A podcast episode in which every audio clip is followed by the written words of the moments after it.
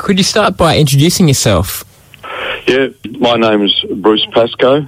Um, I'm a Yuin, Punalapana and Bunurong man. Uh, our heritage goes from Tasmania uh, to the south coast of New South Wales.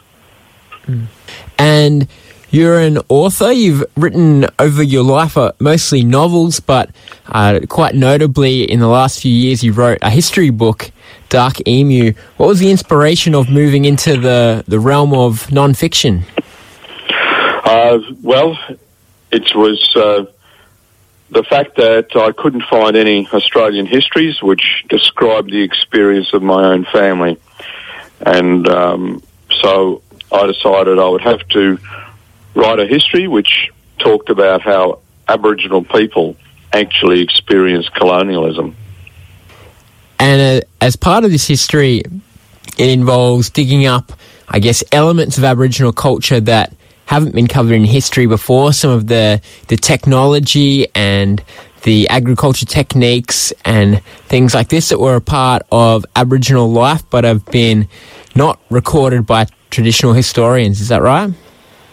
That's right.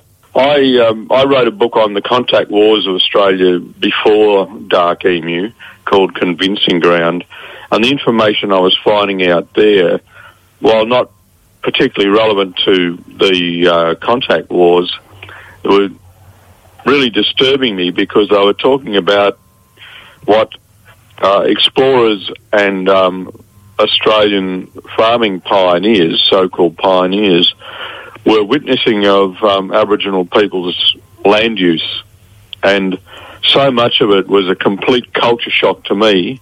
Um, I was ashamed uh, as an Aboriginal person not to have known this. So I was finding out about Aboriginal people uh, tilling land that was so vast it reached to the horizon, uh, stooking and harvesting grain that uh, stooks of which went across country for nine miles. All of these things which just didn't fit with the hunt, hunter-gatherer myth that we'd been told by our forefathers and our educators. So I was more or less um, stuck with having to write that book. So you, you said that it was almost by accident you came across this in the accounts of early settlers. Was it difficult finding this information? No, that's the that's the shameful thing. Um, it's all on the public record. And most of the things I found out, you can walk into your local library and find out because they're in the major explorers' journals. Uh, there were some other things which um, I had to dig a little deeper for, but even if you just read the explorers' journals, that information's there. Uh, the two examples I gave you are in Mitchell and Sturt. And, and the thing that really worried me was that I wasn't the first person to have read these accounts. So other people had read them before me and not considered those facts significant for Australia. Um, I think perhaps my advantage was that I was looking at it from an Aboriginal point of view, so it did interest me anyway. But it's still depressing to think of all those professors that went before me reading those things and not seeing it being of any interest to uh, Australia. You know, our history, as taught to me when I was at school and university, was pretty boring. You know, you get enough of wheat, wool, and gold, and uh, you know this other information would have been fascinating. And when I start, when I talk to young Australians about it, between the ages of five and twenty-five, they're fascinated because they didn't know it. It's interesting stuff in its own right. It talks about human development that goes back a long, long time, long longer than any other place on earth, and naturally people are interested in it because it talks to them about the human experience, the human history, and um, I'm just glad that we're now starting to have that conversation. You said that for you, as an Aboriginal person, you'd never heard this before and it was new information. Is that the case for, for most Aboriginal people across Australia that these histories are, are lost even to them, or are there some places Yeah. that have a memory of? Most people, most Aboriginal people didn't know this stuff because they'd had an Australian education and they'd lived under Australian political rule. So you don't find out these things because the whole myth of the colonisation is against you being able to uh, learn these things. So since I've been speaking about it, though, Aboriginal people have contacted me, um, and that, this happened after convincing ground as well, because I I learned a lot about massacres that had never been recorded, and including one that's you know an hour and a half drive from where I live, which involved members of my own family, and that was very disturbing to know that I was living on a country that had had that experience for my own family was very disturbing. But Aboriginal people started writing to me before and after Dark Emu came out with incredible information about how our people managed the land and how we managed crops and how we managed food production, how we managed food preservation and food storage. And these things you just don't hear about in uh, years one and two at university, you know, and we ought to. It's Australian history, and our young people ought to know these things, and it shouldn't be hidden from them, and it has been deliberately hidden from them. What are the implications for Aboriginal people now learning this information? Well, I'm I'm very very impressed by young Australians, and I'm very impressed by young Aboriginal Australians too, and these are people who are more likely to be worried about plastics in the ocean, uh, degradation of the sea and degradation of the land, and more worried about what we're doing to refugees. So these people, both black and white, are interested in these ideas from a social justice point of view. So it's a refreshing conversation for someone as old as me um, to have this kind of discussion with young Australians because my own generation is pretty hopeless. And, you know, to be cheered up at this end of my life. Um, we're speaking with Bruce Pascoe, author of the book Dark Emu. Let's go back to that interview. You said that it's been deliberately hidden, these ideas. Obviously, uh, it was in the interests of pastoralists and things like that to not say that the, the land had previously been worked by somebody else. What what do you think are the forces behind this uh, hiding of history? Greed, land greed, and land greed is the thing that has devastated the world. Aboriginal people have been here for 120,000 years, and in that time, we developed a law which everybody would get fed, everybody would have a house, and everybody would take part in the culture. And when they were old, they'd be looked after, and that land war was forbidden. That's the, the culture that began, we don't know when, uh, but sometime around 100,000 years ago. And it was picked up by the new generation every year. Every generation readopted this law. And that's incredible because the rest of the world was in chaos and turmoil with one king uh, assassinating another king, um, one queen having another queen's head cut off. All of this kind of rubbish, which is all about greed. It's not about justice. It's not about law. Not about looking after the people. It's about ambition. And here we have young Aboriginal people adopting the law that their forefathers set down. And I'm sure that it was done because of the intrinsic fairness. How could you argue with a law which said that everybody would be treated equally? It, it's the longest lived uh, social development on earth and was probably the first where people began to live together and make laws together uh, in an organised way. And Australia doesn't think about these things, but I think it's vital. This is probably our greatest export, the export of generosity and peace. Do you think that Dark Emu uh, contributes to Australia's notion of national identity by shining a light on a bit of our pre colonial history? Yeah, it certainly does. Um, I speak to so many Australians, both black and white, who say the book changed their life. Well, it changed my bloody life too. Um, it's had an enormous impact on me. Um, and not all of it positive because I'm running around like a hairy goat all over the country, um, and it's impacted on on me. But I can't withdraw from this battle. Um, this is a gentle battle, but I can't withdraw from it because it's my responsibility now. And the story came to me out of the ground. It wasn't didn't come out of my own genius, because if it had come out of my own genius, I would have thought of it. I would have challenged the things that my teachers told me, but I didn't because I've got only normal intelligence. But when I started reading these things at the behest of my elders and from an Aboriginal point of view, it changed everything. That's they're the only two things that are different. And yeah, sure, people come up to me with tears in their eyes and say the book changed their life, and I say, well, this great land changed both our lives. There has been a, a, response. It seems like it's grown steadily in the years since the, the book came out a couple of years ago. Uh, the the notoriety and the influence of the book. Is that how you felt it developing? Yeah, it's totally word of mouth. The book virtually had no publicity. Uh, it's come out of one of the smaller publishing houses in Australia, an Aboriginal publishing house, which has had trouble getting traction for its books. But this book has been built by word of mouth, and a lot of it is due to young people. It's young people who ring me up, who email me, who send the book on to each other, um, and they're the promoters of these ideas. Have you seen the dance inspired by the book by Bangarra yeah, Dance mate. Company? What did you think of yeah. it?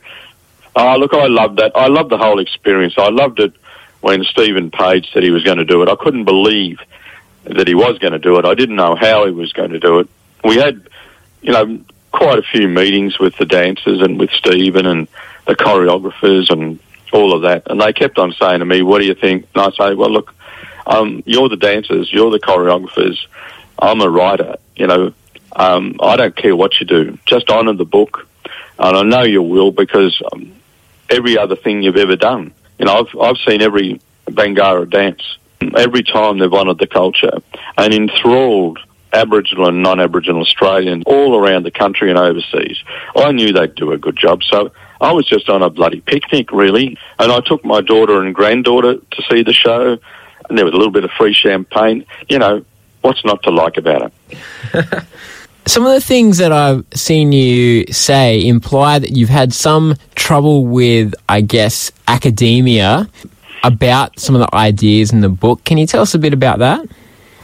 Yeah, well, I was taken to task by some well meaning academics who thought that I was trying to pull the wool over Australia, trying to exaggerate Aboriginal performance and achievement.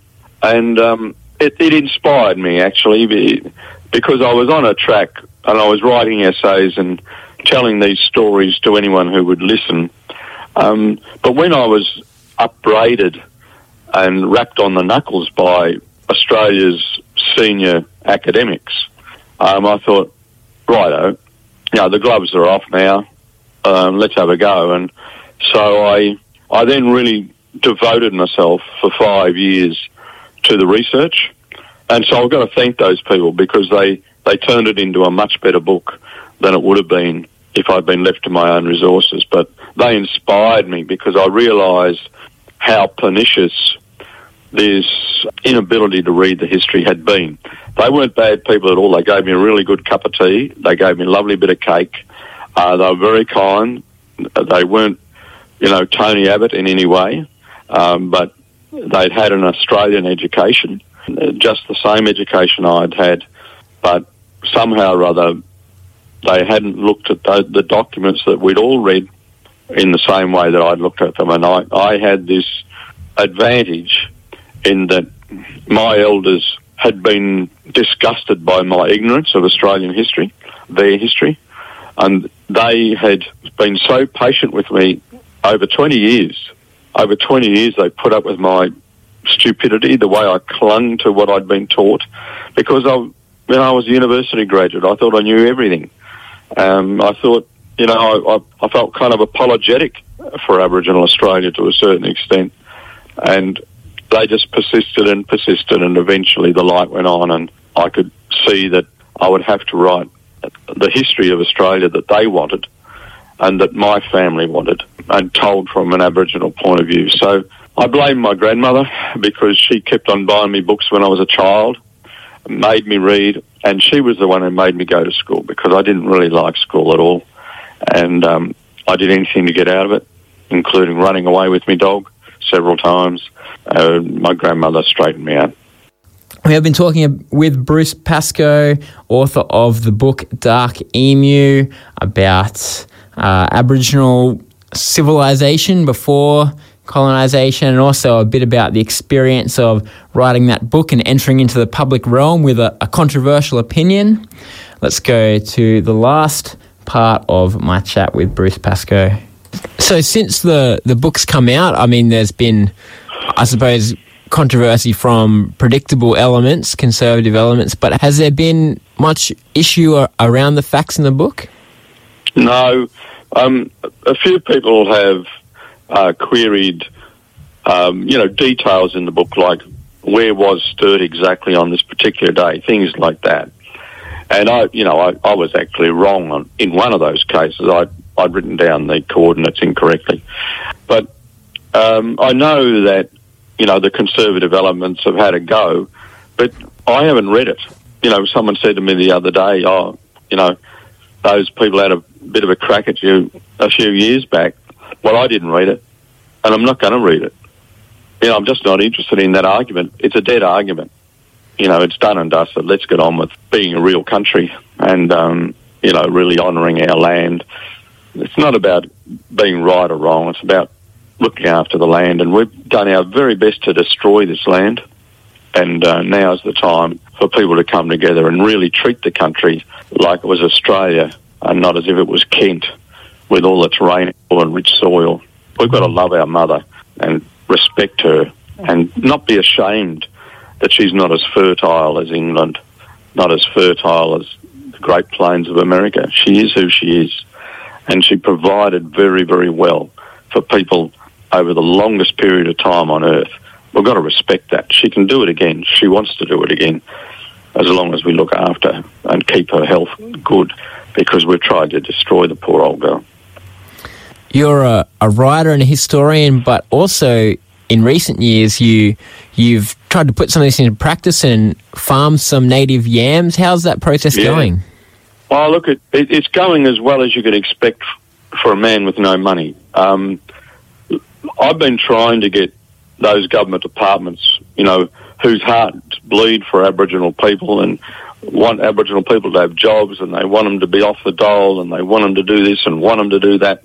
And I said, here's a chance to employ Aboriginal people. Uh, just give us a chance. Well, of course, no money was forthcoming because it was all hot air. It was all hard on sleeve stuff and no hand in pocket stuff. So we're doing it on our own. Um, I bought a rundown, poor old farm and that had been uh, overstocked and abused. And um, gradually, I've got some crops planted.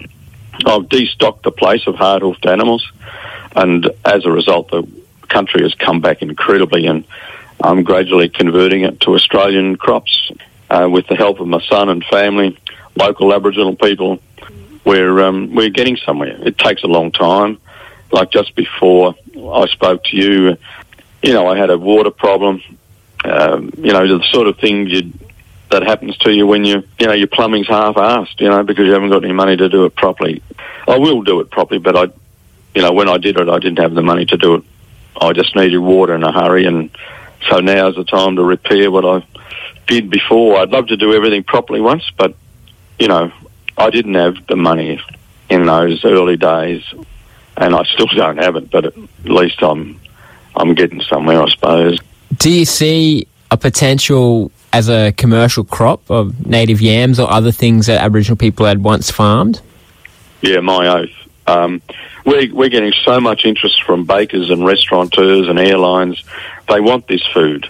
You know, Australia has changed its mind, and it wasn't changed by the 60 year olds and the 70 year olds. It was changed by the 30 and 40 year olds.